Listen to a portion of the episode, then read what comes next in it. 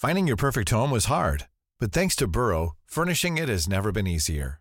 Burrow's easy to assemble modular sofas and sectionals are made from premium, durable materials, including stain and scratch resistant fabrics. So they're not just comfortable and stylish, they're built to last. Plus, every single Burrow order ships free right to your door. Right now, get 15% off your first order at burrow.com slash ACAST.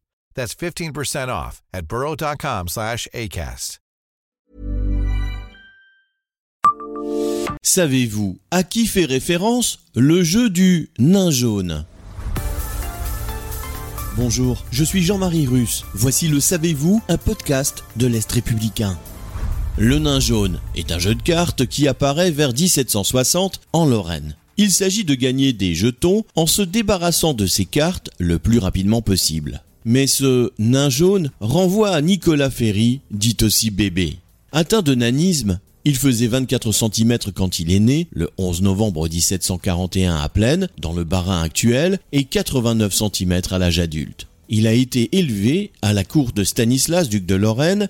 C'était même son chouchou à tel point que le roi a fait faire pour son petit protégé une maison à sa taille et même un carrosse tiré par des chèvres.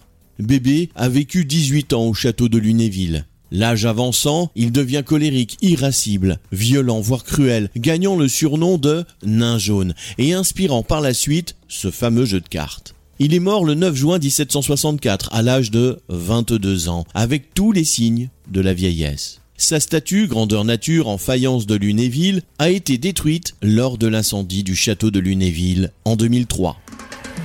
Abonnez-vous à ce podcast et écoutez Le Savez-vous sur toutes les plateformes ou sur notre site internet.